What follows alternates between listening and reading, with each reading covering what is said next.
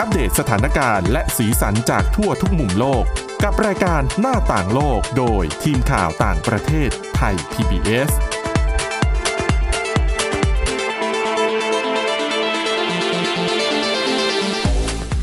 สวัสดีค่ะ คุณผู้ฟังต้อนรับเข้าสู่รายการหน้าต่างโลกค่ะ วันเริ่มต้นสัปดาห์แบบนี้นะคะ ก็มีเรื่องราวที่น่าสนใจที่เกิดขึ้นในช่วงสัปดาห์ที่ผ่านมามาสรุปให้ฟังกันนะคะสำหรับวันนี้ค่ะพบคุณ ชลันทรโยธาสมุทรและดิฉันสวรักษ์จากวิวัฒนาคุณค่ะ สวัสดีค่ะ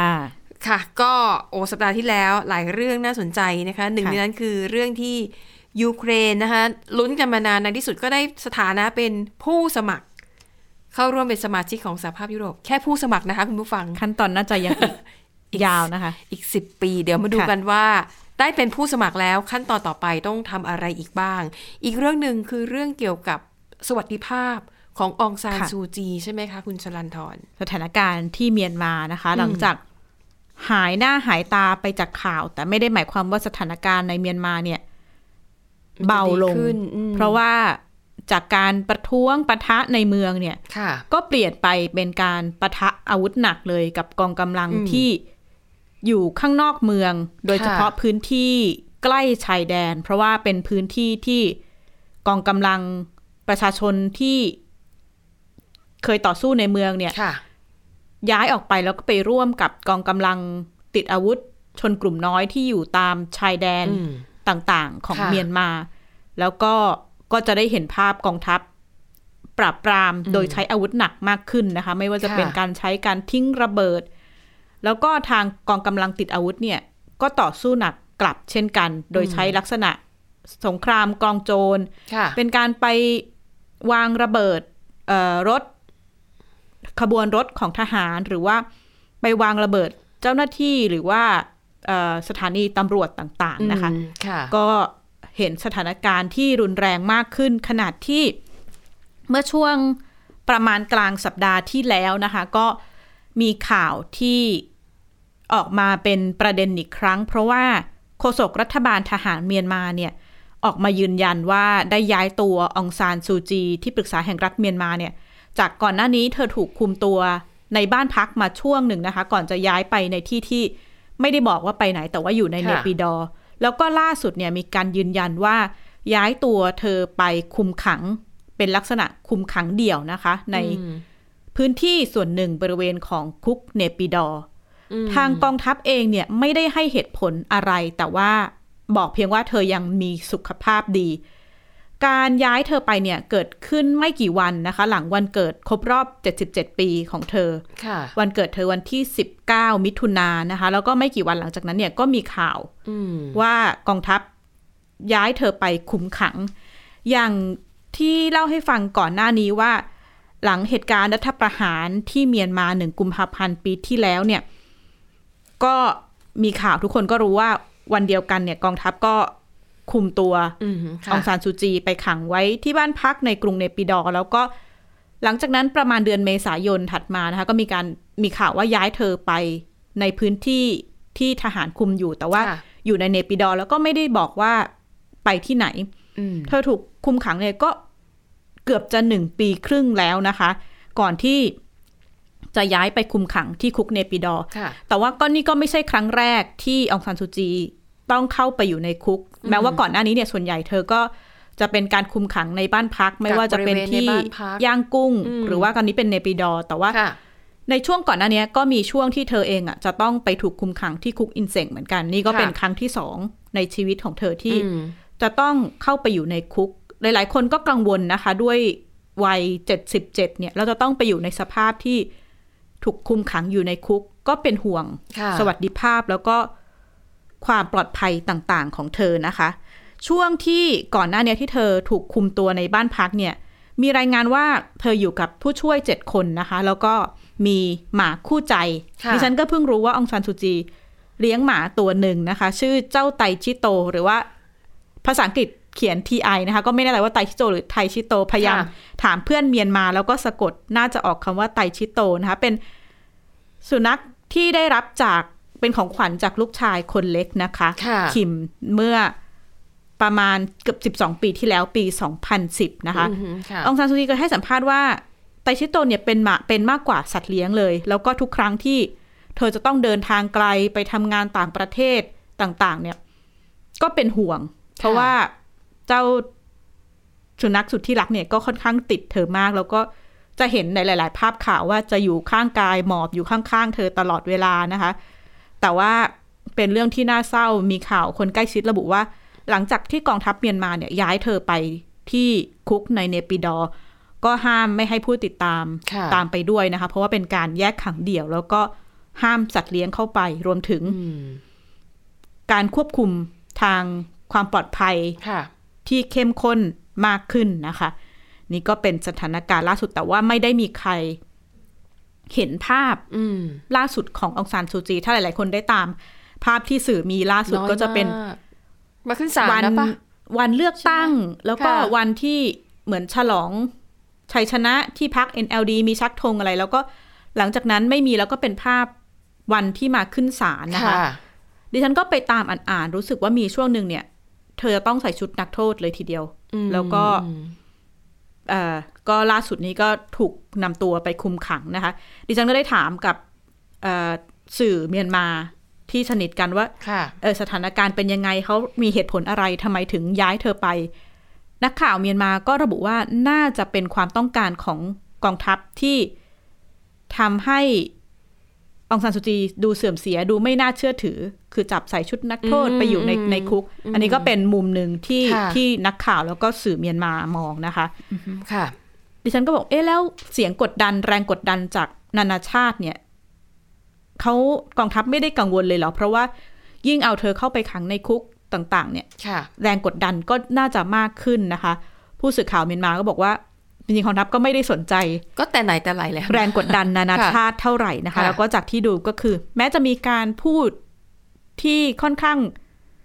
ชัดเจนมีกดดันเยอะมากเนี่ย แต่ในเรื่องของการกระทำจริงเนี่ยก็ดูเหมือนจะไม่ค่อยมีอะไรเกิดขึ้นสักเท่าไหร่นะคะ ค่ะ ขณะที่นอกเหนือจากอองซานซูจี ก็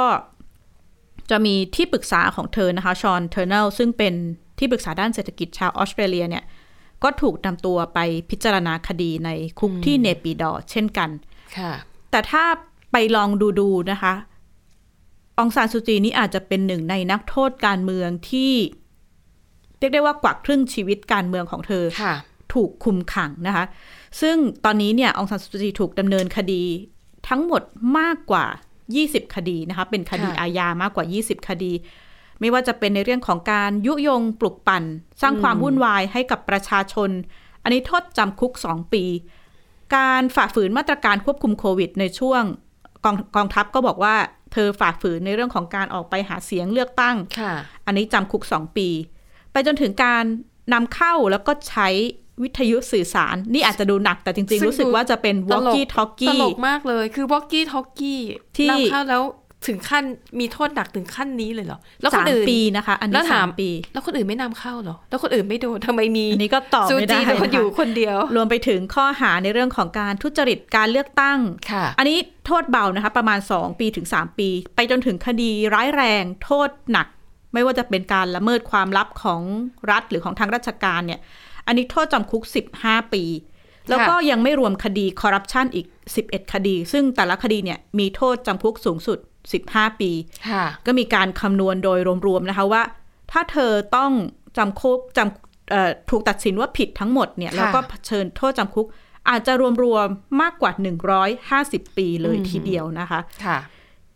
ถ้าไปย้อนถ้าเธอ ถ้าเธอโดนโทษจำคุกขนาดนี้จริงๆเนี่ย ก็ปิดฉากอนาปิคตดทางการเมืองได้เลย น่ากังวลนะคะเพราะว่าค่ะถ้าไปดูการเริ่มเอ่อเส้นทางการเมืองของค่ะองซานซูจีเนี่ย อาจจะเรียกได้ว่าคล้าย ๆ เป็นเรื่องบังเอิญแม้พ่อของเธอจะมี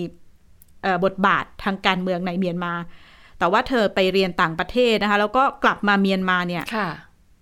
เอ่อเพื่อมาดูแลคุณแม่ที่ป่วย ไม่อืมไม่ตอนนั้นกลับมาเนี่ยไม่ได้มีเป้าหมายจะมาเคลื่อนไหวทางการเมืองกลับมาค่ะแต่เผอิญกลับมาในปี 1988อืมซึ่งเป็นช่วงเดียวกันกับที่เมียนมาเนี่ยมีการเคลื่อนไหวเรียกร้องประชาธิปไตยหรือที่เรียกว่า 8888 นะคะ ก็คือวันที่ 8 เดือนสิงหาคม ปีปี1988 1988 ซึ่งวันนั้นเนี่ยเป็นวันที่มีการลุกคือของนักศึกษาประชาชนมากที่สุดนะคะ แต่ว่าก็มีการปรับปรามอย่างรุนแรง แล้วก็หลังจากนั้นประมาณ 2 อาทิตย์เนี่ยองซานซูจีเอง ลุกขึ้นจับไมค์ปราศัยที่เจดีชเวดากองค่ะที่เมียนมานะคะ แล้วก็กลายเป็นภาพที่เรียกได้ว่าเป็นสัญญลักษณ์ ความหวังประชาธิปไตยในเมียนมาขึ้นมา แต่ว่าแค่เพียงปีแรกที่เธอเดินบนเส้นทางการเมืองเนี่ย ตอนนั้นเธออายุประมาณ 40 ที่ที่กลับมาเมียนมานะคะ หลังหนึ่งปีที่ที่ก่อตั้งพรรคสันนิบาตแห่งชาติเพื่อประชาธิปไตย แล้วก็ตอนนั้นเนี่ยได้รับชัยชนะในการเลือกตั้งนะคะ แต่ว่าพอประกาศผลมาก็ถูกประกาศเป็นโมฆะตัวองซานซูจีเอง แล้วก็สมาชิกพรรค NLD ก็ถูกจำคุกถูกสั่งกักบริเวณนะคะค่ะในฐานะละเมิดกฎอายการศึก องซันซูจีเนี่ยถูกกักบริเวณในบ้าน 6 ปี อันนี้ก็เป็นจุดเริ่มต้นการค่ะถูกคุมตัวในบ้านถึง 6 ปีนะคะ แล้วก็เธอได้รับอิสรภาพครั้งแรกเนี่ยปี 1995 แต่ว่าด้วยมีการจำกัดว่าห้าม เดินทางออกไปไหน หรือว่าห้ามเดินทางออกนอกย่างกุ้งต่าง ๆ เนี่ย ซึ่งระหว่างนั้นสามีของเธอไมเคิลอาริสเนี่ยก็ป่วยหนัก แล้วก็ค่ะมีการพยายามขอให้อนุญาตให้เธอเดินทางออกเพื่อไปเยี่ยมได้นะคะ แต่ว่าตอนนั้นถูกปฏิเสธ แต่ภายหลังเนี่ยรัฐบาลทหารเมียนมาพยายามยื่นข้อเสนอค่ะให้เธอเดินทางออกนอกประเทศไปพบครอบครัวใช่ออกได้แต่ห้ามกลับมาอีก แต่เธอก็ตัดสินใจแล้วว่าไม่ไป เพราะว่าค่ะถ้าไปก็หมายความว่าเธอจะไม่มีสิทธิ์ใช่กลับมาเมียนมาอีกครั้งนะคะค่ะแต่อิสรภาพครั้งแรกที่เธอได้เนี่ยก็อยู่เพียง 5 ปี เพราะว่า ในกันยายนปี 2000 ก็ถูกคุมตัวอีกครั้งค่ะนะคะ อันนี้นาน 19 เดือนปีกว่าๆ ฐานละเมิดคำสั่งห้ามออกเดินห้ามเดินทางออกนอกย่างกุ้งนะคะ ตอนนั้นเธอก็เดินทางออกไปหาเสียง แล้วก็หลังจากนั้นเนี่ยเกิดเหตุการณ์ที่มีการปะทะระหว่างกลุ่มผู้สนับสนุนองซานซูจี กับผู้สนับสนุนกองทัพ หรือว่าที่หลาย ๆ คนได้ยินชื่อว่าการสังหารหมู่เดปายินนะคะอือฮึ ก็มีผู้เสียชีวิตจำนวนมาก แล้วก็เป็นจุดเริ่มต้น ที่ทำให้เธอถูกคุมตัวนานที่สุดค่ะรวม 8 ปีเลยทีเดียวนะคะ เริ่มตั้งแต่ 30 พฤษภาคมปี 2003 ซึ่งจริง ๆ การคุมตัวครั้งเนี้ย มันจะไม่นานเท่านี้ แต่ว่าคุมไปคุมมาก็ขยายไปเรื่อยๆ ขยายไปเรื่อยๆ อย่างที่เราได้ติดตามกันในข่าวค่ะช่วงนั้นนะคะ นานพอสมควรแล้ว แล้วก็มีกรณีที่ชาวอเมริกัน จอห์นเยตทอว์เนี่ยว่ายข้ามน้ำค่ะข้ามทะเลสาบอินเลย์ ไปถึงบ้านพักเธอ ซึ่งอาจจะเกี่ยวหรือไม่เกี่ยวไม่รู้แต่ว่าอองซานซูจีบอกว่าคนเนี้ยไม่ได้เกี่ยวอะไร แล้วก็ค่ะท้ายที่สุดก็ทำให้เธอถูกขยายการคุมตัวใช่ในบ้านพักไปอีกนะคะ ตอนนั้นที่ฉันยังจำได้เลยหลายคนบอกว่าเป็นแผนของรัฐบาลทหารเมียนมาเปล่า แอบส่งคนนี้ก็ไปก่อเรื่องเพื่อหาเหตุที่จะยืดเวลาควบคุมตัวซูจีออกไปอีกนะคะ แต่สุดท้ายภาพประวัติศาสตร์ที่หลาย ๆ คนอาจจะค่ะได้เห็นก็คือวันที่ 13พฤษเอ่อ10 13พฤศจิกายนนะคะ เมื่อค่ะเมื่อ12ปีที่แล้ว จะเป็นภาพที่องซานซูจียืนเกาะรั้ว แล้วก็มีประชาชนค่ะจำนวนมากเลยทีเดียวมาให้กำลังใจ เพราะว่าเป็นวันที่เธอได้รับการปล่อยตัวนะคะ ในปี 2010 ซึ่งณเวลานั้นเนี่ยก็ไม่ได้มีใครคิดว่าองซานซูจีจะต้องกลับมาถูกจำคุกอีกครั้ง ทุกคนค่ะมองว่า น่าจะเป็นจุดเริ่มต้นอืมการเดินหน้าการปฏิรูปการเมืองเมียนมานะคะ แต่ว่ากลับมาเมื่อหนึ่งกุมภาพันธ์ปีที่แล้ว เธอก็ถูกจำคุกอีกครั้ง แล้วก็ล่าสุดก็ถูกนำตัวเข้าไปอยู่ในคุกโดย ยังไม่ได้มีความคืบค่ะหน้าเลยว่า การคุมขังในครั้งนี้กับโทษที่หากโดนจริง ๆ ก็ร้อยกว่าปีเนี่ยค่ะองซานซูจีจะได้รับการปล่อยตัวอีกเมื่อไหร่ แต่ที่แน่นอนว่า อนาคตในเรื่องของเส้นทางการเมืองขององซานซูจี ก็ค่อนข้างยากที่จะกลับมาถ้าไม่ได้มีการเปลี่ยนแปลงอะไรอย่างหน้ามือเป็นหลักมือในในในการเมืองค่ะเมียนมานะคะแม้ว่ารัฐบาลทหารเมียนมาเนี่ยออกมาประกาศยืนยันว่าปีหน้าเนี่ยมีจัดการเลือกตั้งแน่นอนเลย แล้วก็จะเป็นการเลือกตั้งที่โปร่งใสเป็นธรรมค่ะ ถ้อยแถลงนี้ โดนตอบกลับค่อนข้างรุนแรงนะคะ จากทอมแอนดรูส เป็นผู้แทนพิเศษของสหประชาชาติด้านสิทธิมนุษยชนค่ะเขาเรียกแถลงการนี้ว่าเป็นเรื่องไร้สาระนะคะ เป็นเรื่องอืมโกหก แล้วก็เตือนประชาคมโลกว่า อย่าไปหลงเชื่อคำโฆษณาของกองทัพ แล้วก็เรียกร้องให้อาเซียน เดินหน้ากดดันเมียนมาให้ยุติการใช้ค่ะความรุนแรง แล้วก็ปล่อยตัวนักโทษการเมือง เผือกร้อนก็ตกที่อาเซียนอีกแล้วนะคะ ซึ่งดิฉันก็ไม่ค่อยแน่ใจว่า จริง ๆ แล้วอาเซียนจะมีบทบาท จะทำอะไรได้มากกดน้อยดันแค่หได้มากน้อยแค่ไหนค่ะเพราะจริงๆก็เรียกร้องกันมาตั้งแต่วันแรกที่เขาทำรัฐประหารแล้วแหละ ก็ผ่านมาปีกว่าแล้วอะค่ะน่าจะยากนะคะนักวิชาการบางท่านบอกว่า ความเปลี่ยนแปลงในพม่า ถ้าหากจะเกิดขึ้นจริง ๆ คือต้องเกิดจากในประเทศเอง คือสังคมภายนอกเนี่ย จะทำอะไรไม่ได้มากนะคะอะให้กำลังใจแล้วก็ติดตามกันต่อไปค่ะไปดูอีกเหตุการณ์หนึ่งนะคะอันนี้ก็น่าสนใจเหมือนกันนั่นก็คือประเทศยูเครนค่ะ หลังจากที่ถูกกองกำลังของรัสเซียบุกโจมตีตั้งแต่วันที่เอิ่ม24 กุมภาพันธ์ที่ผ่านมานะคะสี่เดือนและสี่เดือนเต็มแล้วไม่มีวี่แววเลยว่ามันจะยุติลงเมื่อไหร่นะคะ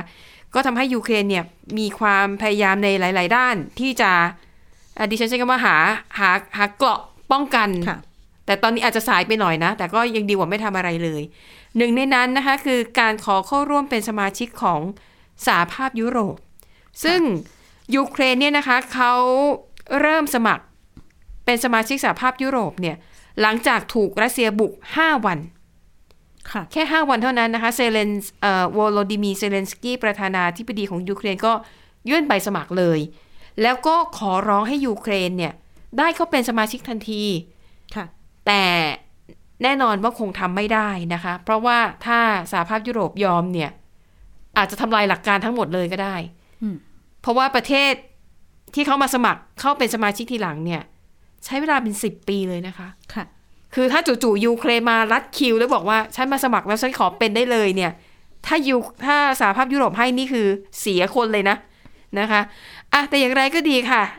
ได้และขั้นแรกค่ะคือแค่ได้ฐานะผู้สมัคร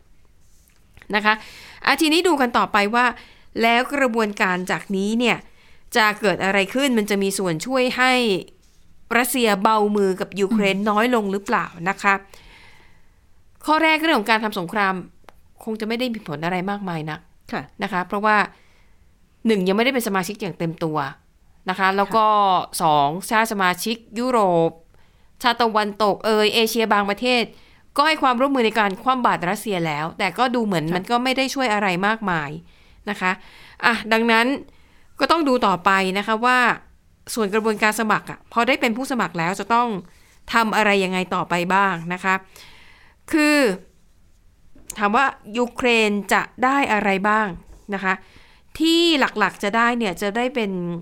เรื่องของเงินทุนสนับสนุนแล้วก็ความช่วยเหลือในด้านต่างๆนะคะค่ะซึ่งเอ่อการช่วยเหลือเนี่ยก็คือ ถ้าเขาย้อนไปดูประเทศที่ไปเป็นสมาชิกใหม่ของสหภาพยุโรปเนี่ยสิ่งที่เขาจะได้แน่ ๆ ก็คือ รายได้มวลรวมของประเทศนั้นๆเนี่ยจะเพิ่มขึ้น อันนี้คือได้เป็นสมาชิกแล้วนะ เพราะว่าถ้าได้เป็นแล้วเนี่ยยุโรปนะคะ EU เขาจะให้เงินหลายอาจจะหลายหมื่นหรือว่าหลายพันล้านยูโร ให้กับประเทศที่ได้เป็นสมาชิก เขาจะให้ผ่านกองทุนการปรับโครงสร้างและการลงทุนของสหภาพยุโรป เพื่อเอาเงินจำนวนนี้ค่ะ ไปพัฒนาเศรษฐกิจ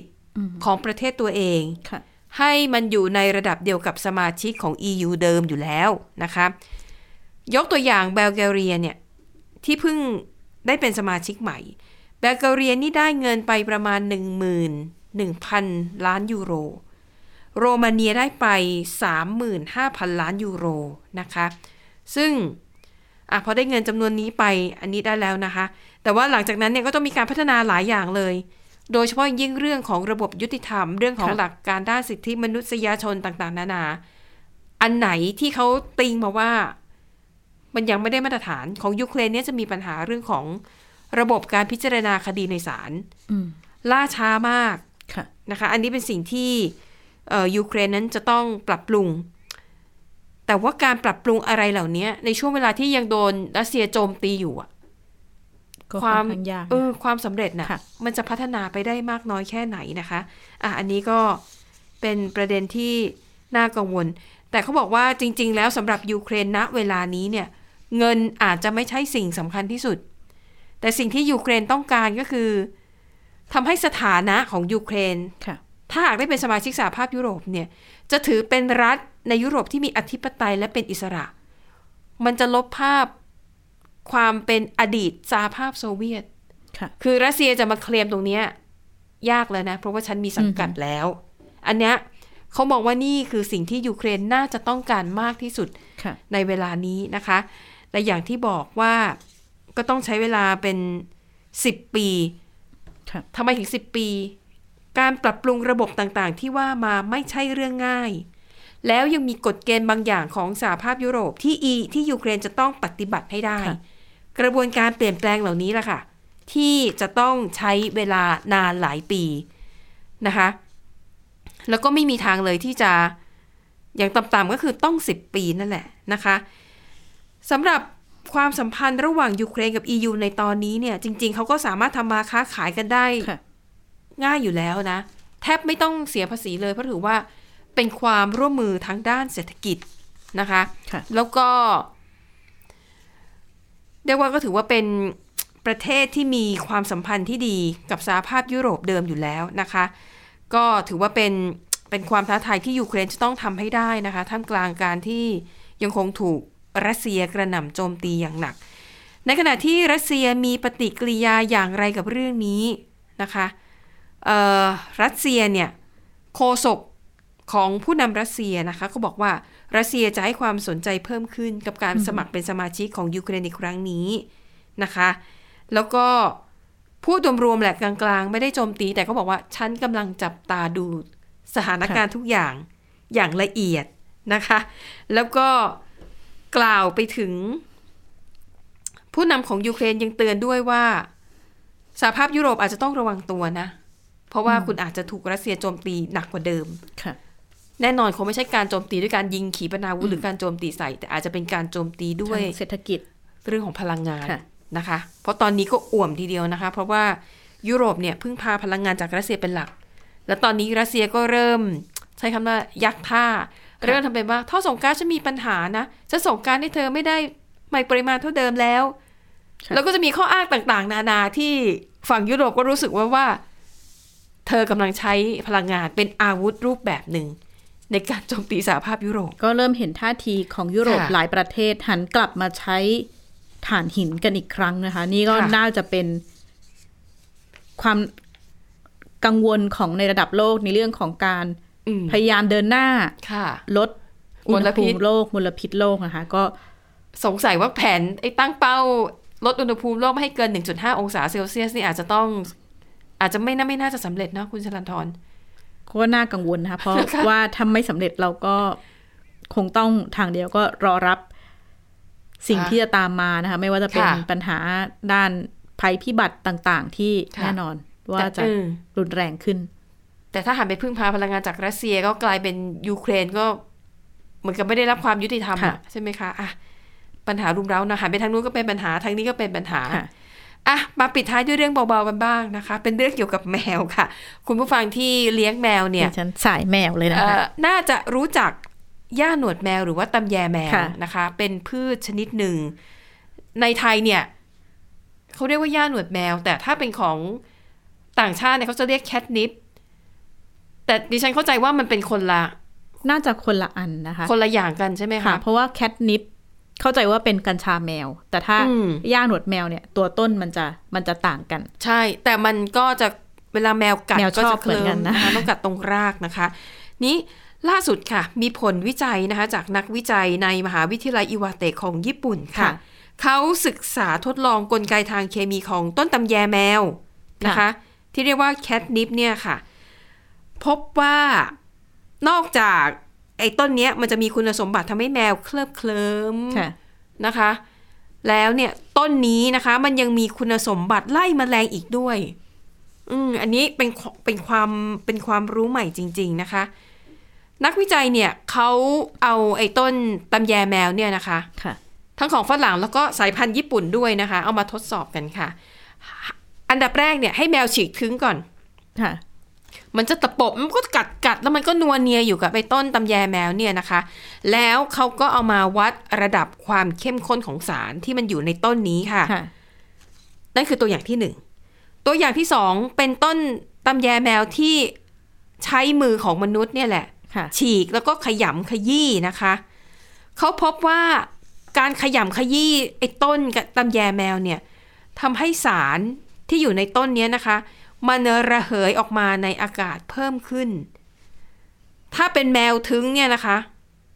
สารมันจะระเหยเพิ่มออกมาสิบเท่า แต่ค่ะถ้าเป็นมือมนุษย์เนี่ย สารระเหยมันจะเพิ่มออกมามากกว่า40เท่าค่ะยิ่งถ้าเอาไปสับหรือหั่นให้ละเอียด สารตัวนี้มันจะยิ่งระเหยออกมามากขึ้น ปรากฏว่าไอสารตัวนี้ค่ะ มันมีประสิทธิภาพในการไล่ยุงลายสวน ภาษาอังกฤษคือ Asian Tiger Mosquito ค่ะนะคะ และยิ่งถ้าเป็นยุงตัวเมียอายุน้อยเนี่ย มันจะแบบมีประสิทธิภาพในการไล่ได้แบบเยอะมาก เขาพบว่าแมวที่กลิ้งเกลือกไปกับค่ะต้นตำแยแมวเนี่ยนะคะไอยุงลายสวนเนี่ย มันจะไม่มาข้องเกี่ยวกับแมวเลย รวมถึงมือของนักวิจัยที่ขยำขยี้ไอ้ต้นตำแยแมวอะยุงก็จะไม่เข้ามากัดด้วยนะคะ ผลการทดสอบนี้แสดงให้เห็นว่าต้นตำแยแมวนั้น สามารถใช้เป็นยากันแมลงที่ปลอดภัย และมีประสิทธิภาพสูงสำหรับมนุษย์ แล้วก็สำหรับแมวด้วยนะคะ สามารถไล่ยุงแมลงวันแมลงสาบตัวไรได้ แต่เขาบอกว่าสารที่สกัดออกมา ไม่ได้ทำให้แมวเคลิบเคลิ้มเหมือนกับกัดจากต้นสดๆนะอืมแต่มีประสิทธิภาพแค่ไล่ยุงเท่านั้นค่ะดังนั้นคุณผู้ฟังท่านไหน เลี้ยงแมวอยู่แล้ว แล้วก็ไปตามหาต้น ค่ะหญ้าหนวดแมวเขาไม่ได้ทดสอบ แต่ดิฉันเข้าใจว่าคุณสมบัติมันอาจจะคล้ายๆ กันหรือเปล่า ลองดูต้ไปลองดูนะคะ ลองดูนะ จะได้ค่ะป้องกันไม่ให้แมวถูกยุงกัด เพราะยุงเป็นตัวนำเชื้อโรคไวรัสหลายอย่างค่ะมาสู่สัตว์เลี้ยงของเรานะคะอะปิดท้ายกันด้วยเรื่องนี้ วันนี้หมดเวลาแล้วลากันไปก่อนค่ะพบกันใหม่ในตอนหน้า สวัสดีค่ะ สวัสดีค่ะ Thai PBS podcast. View the world via the voice.